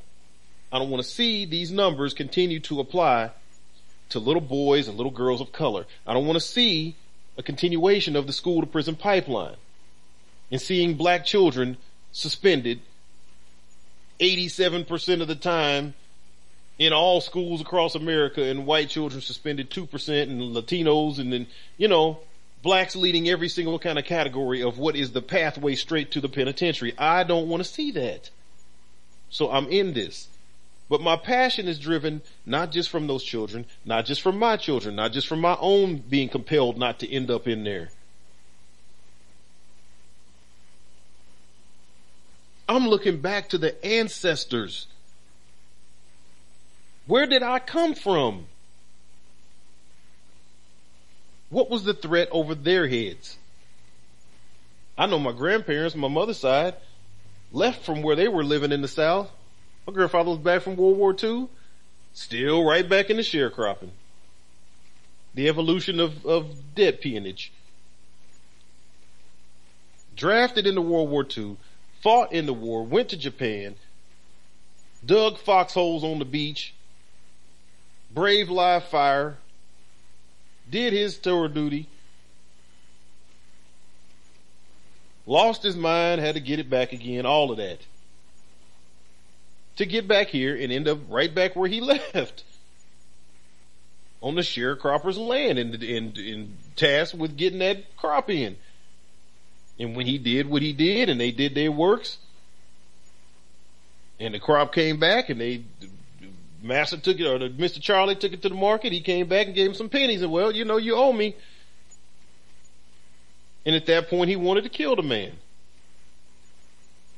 And my grandmother tells me he made actions towards going to, going ahead to kill the man. He didn't have nothing to lose.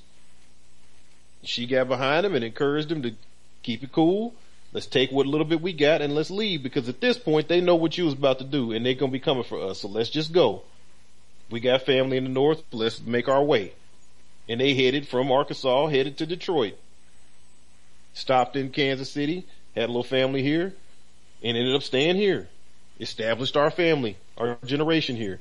But that's a direct ancestor I know that was faced with the evolution of slavery in his lifetime. Grew up sharecropping. That's all they knew. Debt peonage farm this land, Negro, or go to jail, Negro. Or how about go to jail and then I'll bring you out of jail and you're still gonna farm the land.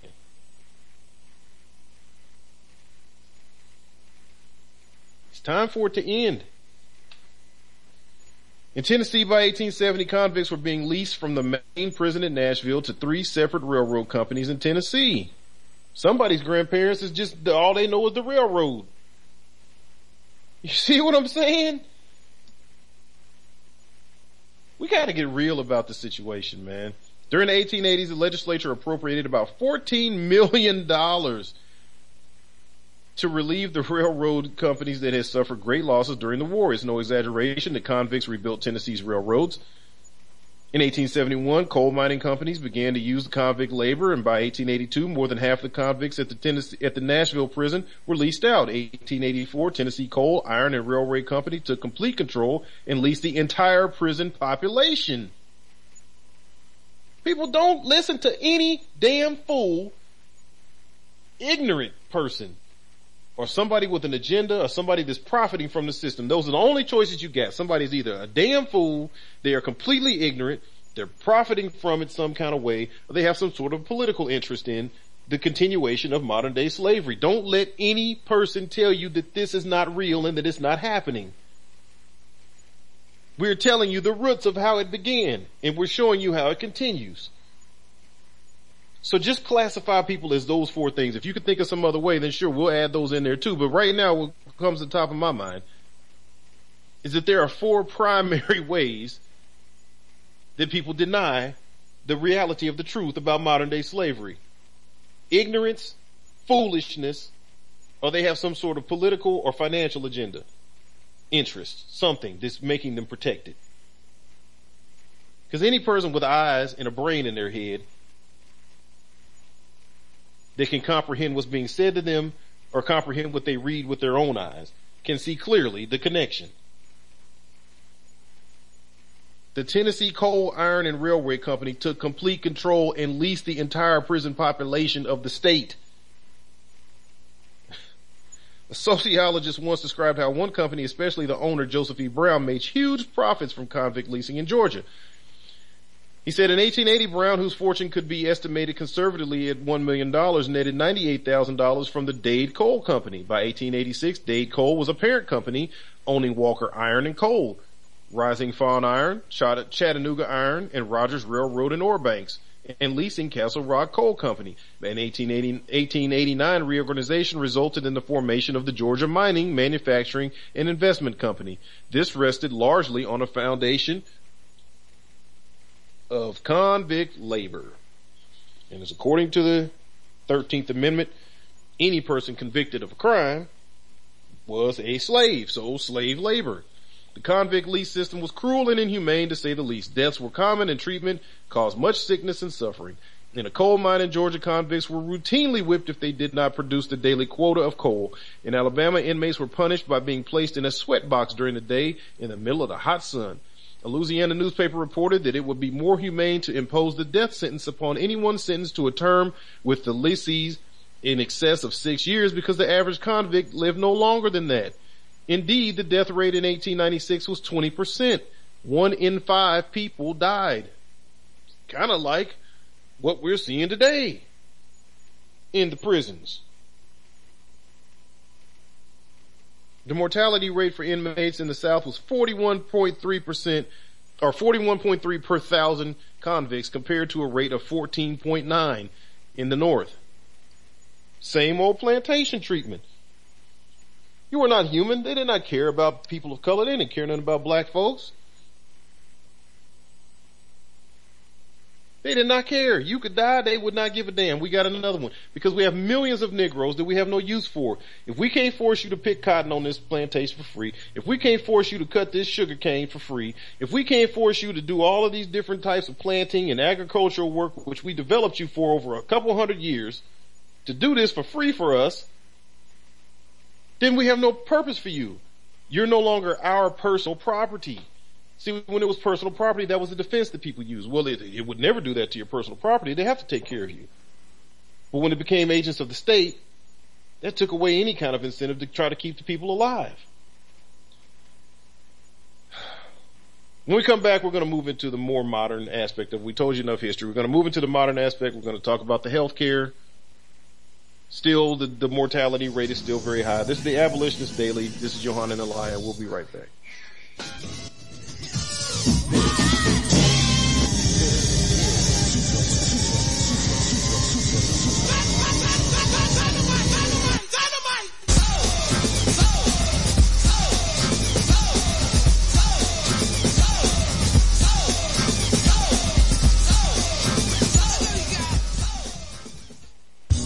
You are tuned in to the Black Talk Radio Network. For live programming schedules, visit us on the web at blacktalkradionetwork.com. And we are back. This is the Abolitionist Daily. This is Johanna Elia on the Black Talk Radio Network. The uh, phone line is uh, 712-775-7035. The access code is 367-526 pound. Hit star six and one and you will be on the air. So we've given you quite a bit of history and discussed uh, where the beginnings in the South of uh, prison and slavery come from um, we've talked about the numbers and how, you know, the prison population continued to skyrocket from 1867, 1868 on all up through the early 1900s. Um, so th- these are facts that have proven the, proven the case. Um, but the next big boom in incarceration came in the wake of the Southern Civil Rights Movement. Starting in the 70s, Southern uh, states again led the way in a steep incre- increase in incarceration, fueled by the war on drugs and new policing strategies and strict sentencing requirements. Um, they show a, a, a, a, statistic on here that, that, that shows a, changing map from the early 90s it says recently Twitter and Reddit user Metric Maps posted this time-lapse map charting the growth in, in numbers in inmates in state and federal prison state by state. The map dramatically shows how southern states played a leading role in recent incarceration explosion, a pattern soon followed in other areas of the country. And it does show it's just, it's, you know, it has the little colors and I'll put this on the, on the social media so you'll be able to see it for yourself. It says the latest incarceration boom is marked by profound racial disparities. The profit motive has also played a role. The share of state and federal inmates in for for-profit prisons grew by 37% between 2002 and 2009. There's no way in hell anybody on this planet can be convinced that people just became 37% more criminally inclined between 2002 and 2009. There's just no way. Do you even realize what a huge number that is? But it's allowed. It goes on. It's not me, so I don't care.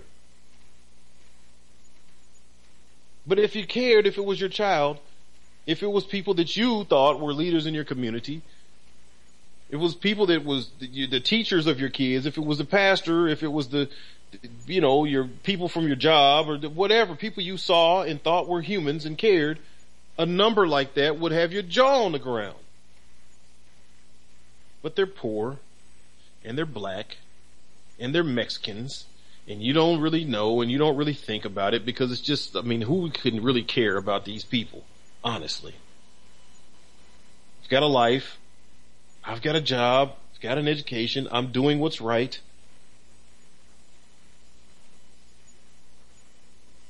This is the problem, man. We gotta snap out of it. The two biggest for-profit prison companies, Corrections Corporation of America and Geo Group Incorporated, which enjoyed a combined $3.5 billion in profits in 2011 alone, are based in Tennessee and Florida respectively.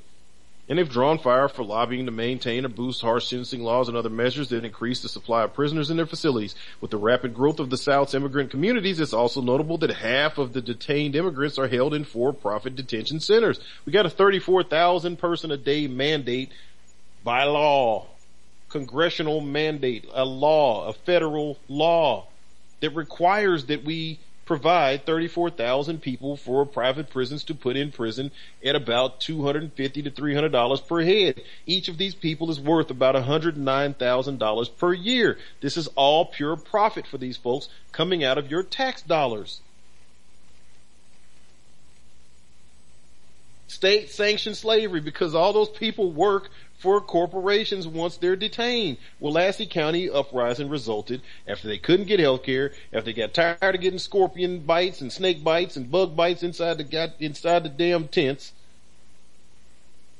The tents, yes, tents, tent city. 200 men per tent, 10 tents. That was their prison. And forced to do labor for major corporations, McDonald's and Applebee's, two that they named specifically. Those contracts are gone now and we force a law in place to hold 34,000 of them every day. Our federal courts have, are seeing an average of about 90,000 federal cases per year, by far the most federal cases in any one particular area of the law year in, year out pertaining to people who crossed the border and came here and didn't have the right kind of visas, and now it's a federal crime. This is the, the, the, the short version of the truth that I'm telling you. This is what it is. This is what we're dealing with. And it's generating billions of dollars for private individuals. In recent years, economics also helped provoke the backlash against costly incarceration Starting in the Great Recession of the late 2000s, when states faced record budget shortfalls, many began looking at ways to trim prison spending, including reducing harsh sentences for nonviolent offenders and accelerating release times for those education, training, treatment, and work programs. But the legacy of Southern justice remains. Of the 20 states that lock up the most of their residents, 12 are in the South. And all have incarceration rates that dwarf the rest of the world. Yeah, Real life, man. This is reality. The South was built on slavery as much as the rest of the country, but maybe even more so. And it remains until this day. It remains. The problem remains. And the issue of the mortality rates. It remains. So now we'll just look at this right quick about the uh, the healthcare situation. This is from Newsweek. Interesting Newsweek is even getting into this. I mean, this is mainstream news in a lot of ways. You just have to find the articles because they don't keep them out there. They don't put it out there like it's their lead thing, but they are talking about it. And they don't see like uh, Scotty Reed talked to Angela Chan, who who wrote for uh, the Huffington Post the story. She's uh, the lead attorney for uh, Asian Rights Council of America, I believe is the name of it. But anyway, she's a she's a big attorney for one of the largest Asian uh, uh, civil rights organizations in the country, and wrote a excellent article in Huffington Post about slavery never ended in, in the United States. I put it into the Abolitionist Daily uh, profile into, into onto the page and helped to put the information out there. But even that article is is as bombastic as that is to put out in front of a nation of non-believers.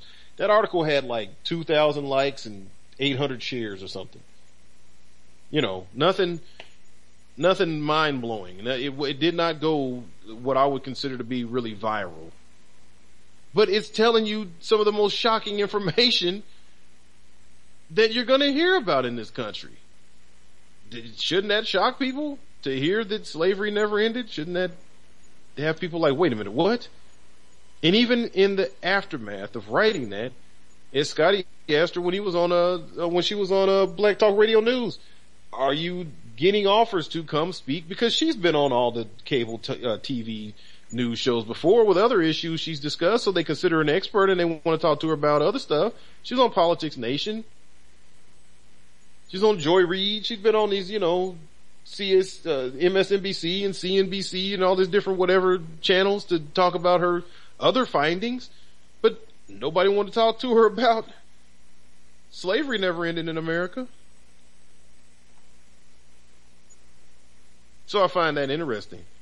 In these types of stories, when you look at them, if they show you the share statistics and the numbers and all that, it, it is typically low. But this from Newsweek. It says, imagine a society where convicts were sentenced to death by untreated renal failure or denial of chemotherapy. Modern Americans would surely consider such a place barbaric and cruel. Yet in the 90s and 2000s, California essentially meted out such punishments, knowingly shoveling unprecedented numbers of convicts into overcrowded and under-equipped prison systems to serve long, hopeless sentences. In 2006, a preventable or possibly preventable death occurred somewhere in California's prison system, one every five to six days. I mean, I don't know if that number means anything. I'm going to say it again. It takes my breath away to, to say that. In 2006, a preventable or possibly preventable death occurred somewhere in California's prison system, one every five to six days. So we got on the outside one every 28 hours and on the inside one every five to six days. People that you can't, what do you think genocide looks like? I just wonder, what do you, what do you suspect it looks like? You get all in a big huff and a hubbub and everybody cries and we gotta watch Anne Frank in the schools and we gotta talk about Hitler forever. Cause you just can't believe what they did to those Jews.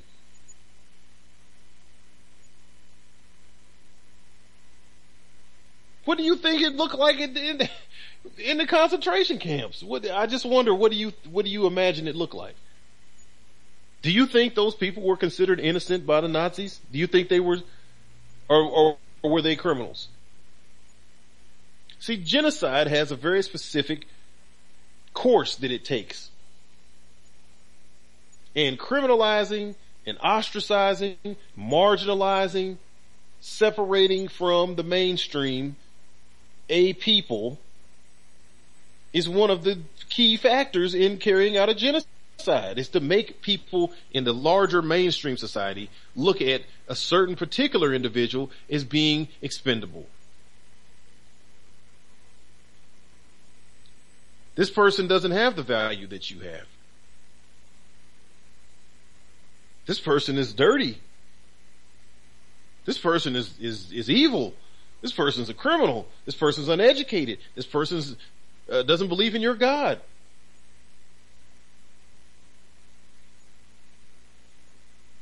So it's okay if we do this to them.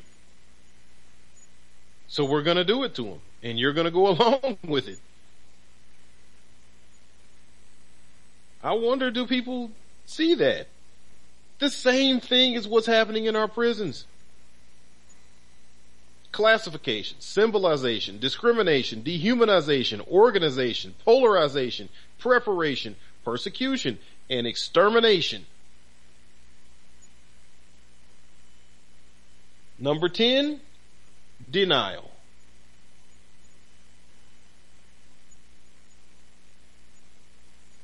I think you just explained the treatment of the poor, the treatment of the mentally ill, the treatment of people of color in the United States of America from hell, from 1492 to, to 2015 and into the foreseeable future. I think those classifications just broke it down. These are the 10 steps of genocide.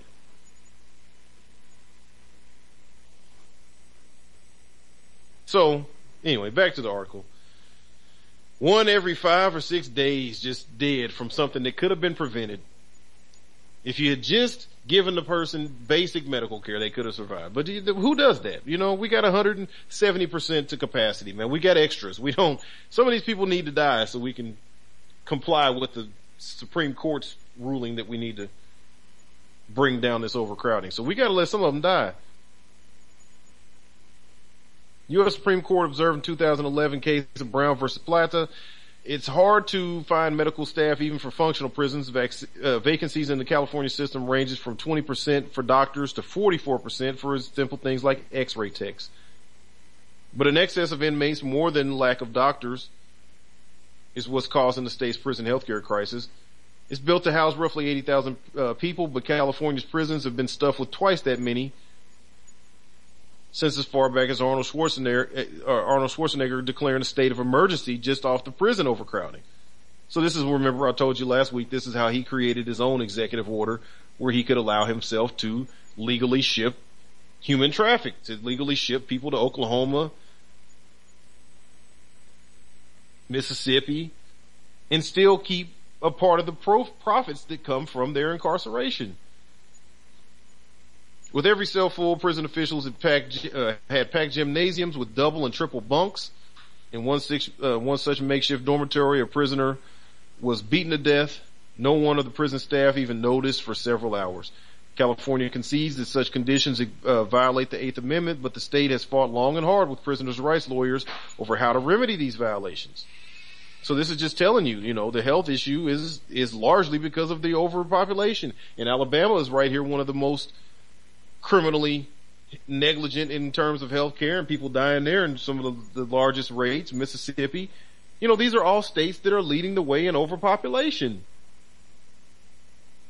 It's not a matter of we want to do something or we should do something or we need to do something and maybe we'll get around to it when we all agree to do something. The fact of the matter is all of these states represent 150% capacity, 160, 70, 180, 200% capacity.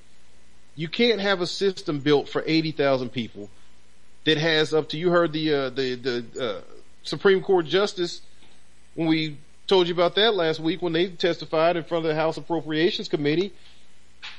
He said as a, as a Californian, his state was at one time had 187,000 people incarcerated in the state. It was built for 80,000 people.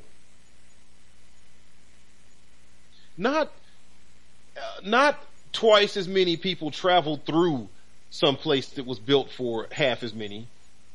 Not twice as many people got on a boat and all of them forced the situations. They all crossed across the thing and then they all got off. Not twice as many people got on a train and then they all went to work that day and they all got off, but they just had to, everybody had to double up and fit in just to get. It's not a temporary situation. We're talking about the prisons, not even the jails. We're talking about the prisons where people have at least a one year, at least a year, 18 months sentence. And the majority are going on. Five, six, seven years is about the average. And then in the 10 and 15 years, you're talking about subjecting people to double the overcrowding for year after year after year after year. And the healthcare is reflecting that. The death rates, state to state, are reflecting that. People, we have a human rights issue. One of the most glaring, blatant in our face, on fire, red alarm, five alarm human rights issues on the planet currently. This is not a luxury item to consider. This is not a marginal concern. This is not something you just get back to later when you finish saving the dolphins.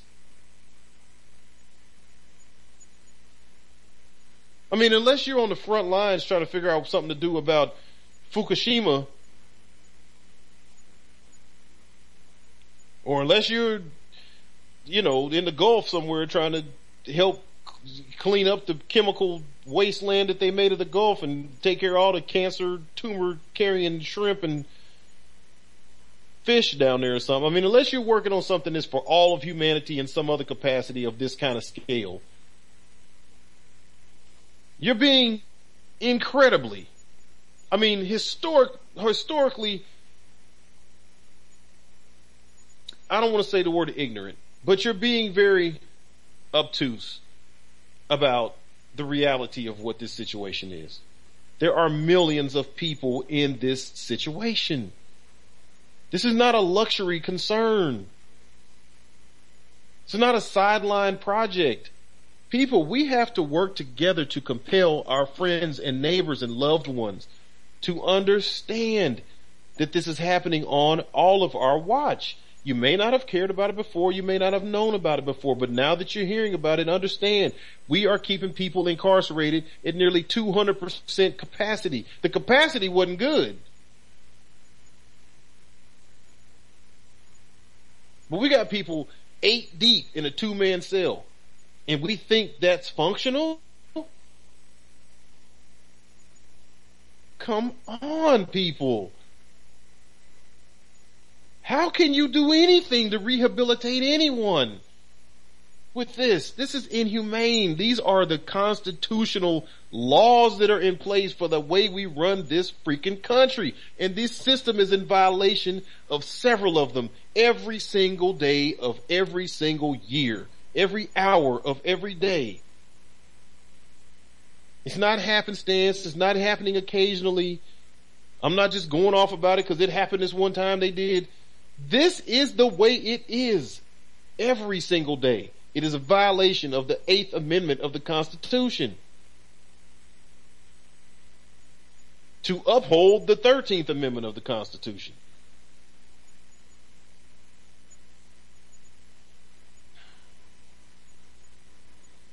So that's just California.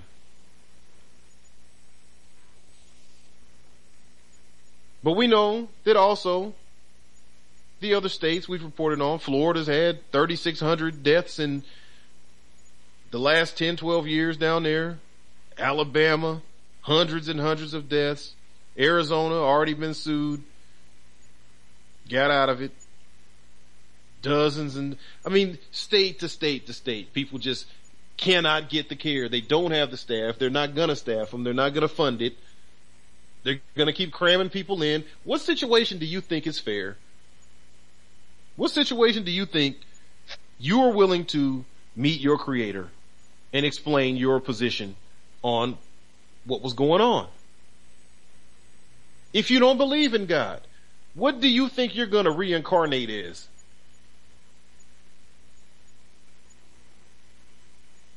If you don't believe that there's, that you just, there's one life, I'm, I'm just here. I don't know, the evolution. I came from the slimy pit and began to be a walking, and I, I'm the survivor. I'm an evolved creature. Okay, whatever your thing is. What do you want to be your testimony for the time you had here? That you were blind to these situations? You did, you offered nothing. I'm not asking you to martyr yourself. I'm not asking you to, to, to go run for political office and give away your career and spend all your money and jeopardize your kids' college. And I mean, it's not even really asking a whole lot of sacrifice. The main thing, first of all, is, is accept that it, it's real. Once you accept that it's real, you open your mind up to the possibilities of how far this might actually go. And as you begin to care more and you start to study more and you start to listen more and you start to communicate with people more and more, you begin to realize the gravity of the situation. Now you're ready to start getting into the part where you take action. You don't, you don't just start off in this thing taking action because there's no way you could know how serious it is. And you're gonna be like a little kid. The first day you take the training wheels off, and you never even rode with the training wheels. You just get on the bike and just think, well, it should be easy enough. I'll just pedal, and bam, you smack your face on the pavement. Now you realize riding a bike is not so easy. You just jump into this and think you're just gonna just jump in and just have an opinion and just start voting and just start fixing it from the. You're not even gonna understand the gravity of the situation. You're not even gonna understand the depths. You got to come in, let your mind be changed begin to develop awareness, begin to study the history, begin to understand the current situation, begin to understand what they're projecting for the future, and then start formulating your ideas and then start beginning to come up with, with a way to handle this thing for yourself and then how to integrate with other people that have been in it and become a part of it. Then you're ready to start taking action because now it's real and it's deep and it's and it means something to me on a personal level and I understand this is this is hell on earth. We can't keep having rates like this.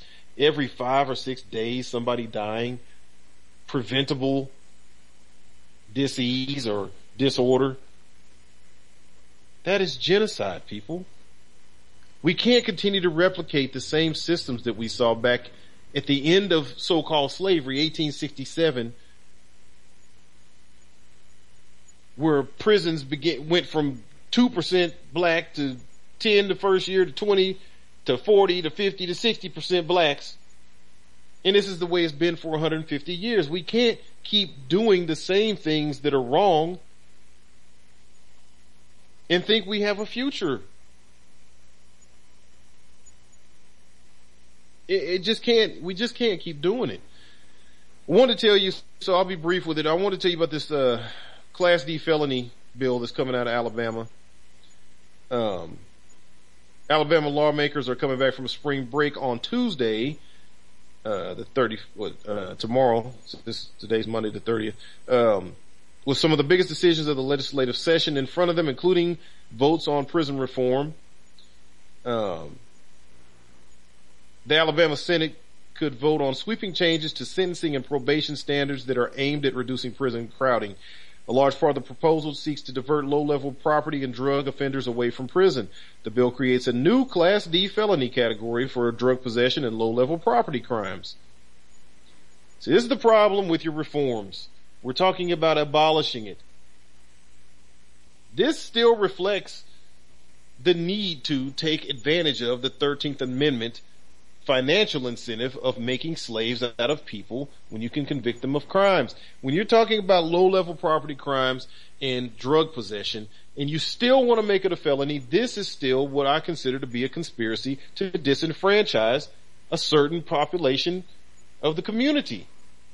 What is the need to continue to keep this as a felony? Why would we be voting on a new law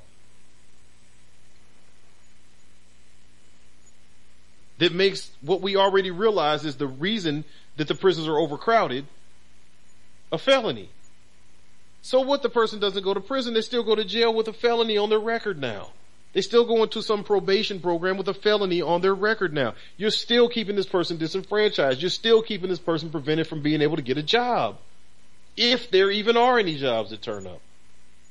See, this is how you, how you claim you're fixing something, but you ain't fixing nothing. This is the double talk.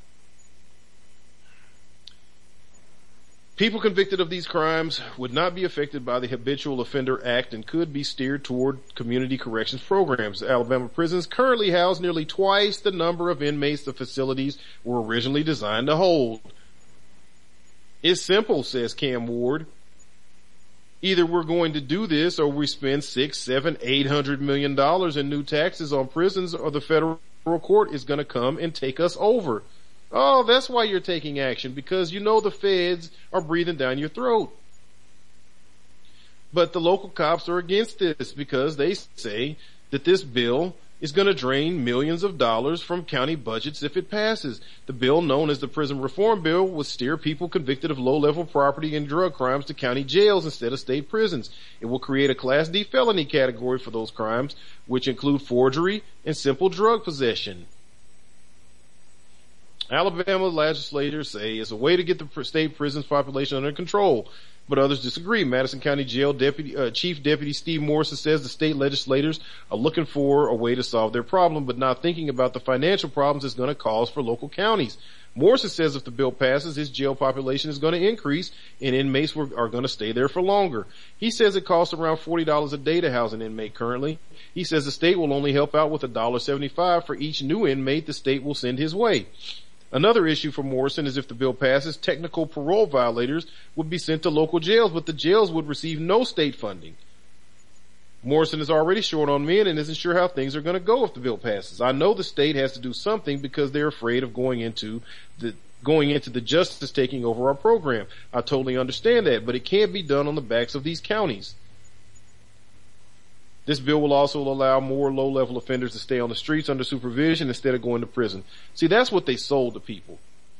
Is that it's going to keep people out of prison and we're going to be able to keep more people on the street just under supervision and we don't have to keep sending people to prison.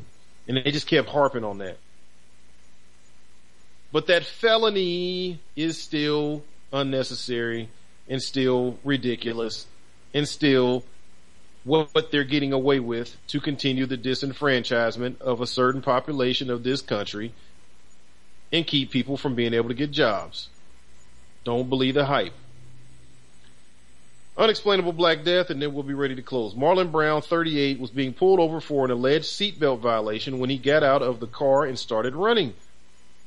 A DeLand, Florida cop went ahead and ran him over, killing him. An internal police found uh, investigation found that Harris violated the department's uh, chase policy and he was fired. But the grand jury found there was not enough evidence to criminally prosecute him for a vehicular homicide. Brown's family points out that the jury had not seen the video of the incident and they questioned the testimony of the medical examiner, a man named Shiping Bao, who was fired after his testimony in Trayvon Martin's case. Bao said the car didn't strike Brown and that Brown had no broken bones, but he was instead pinned underneath the car and he suffocated to death. So there you have it. Rest in peace to our brother Marlon Brown, man 38 years old with a family and children and now a statistic that Don Lemon will happily quote to you with a scowl on his face toward black Americans why are you having all these children and you're not staying around to raise them? It just doesn't make any sense. You need to police yourselves.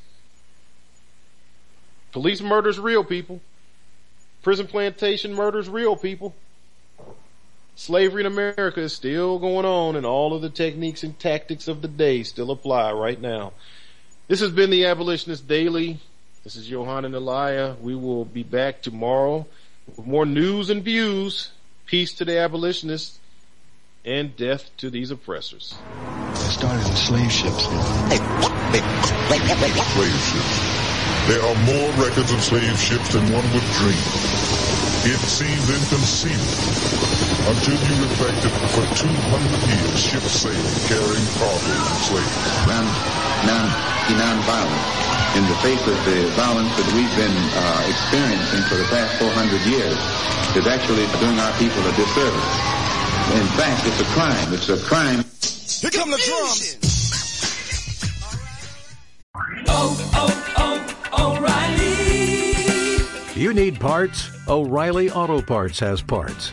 Need them fast? We've got fast. No matter what you need, we have thousands of professional parts people doing their part to make sure you have it. Product availability. Just one part that makes O'Reilly stand apart. The professional parts people. Oh, oh, oh, O'Reilly.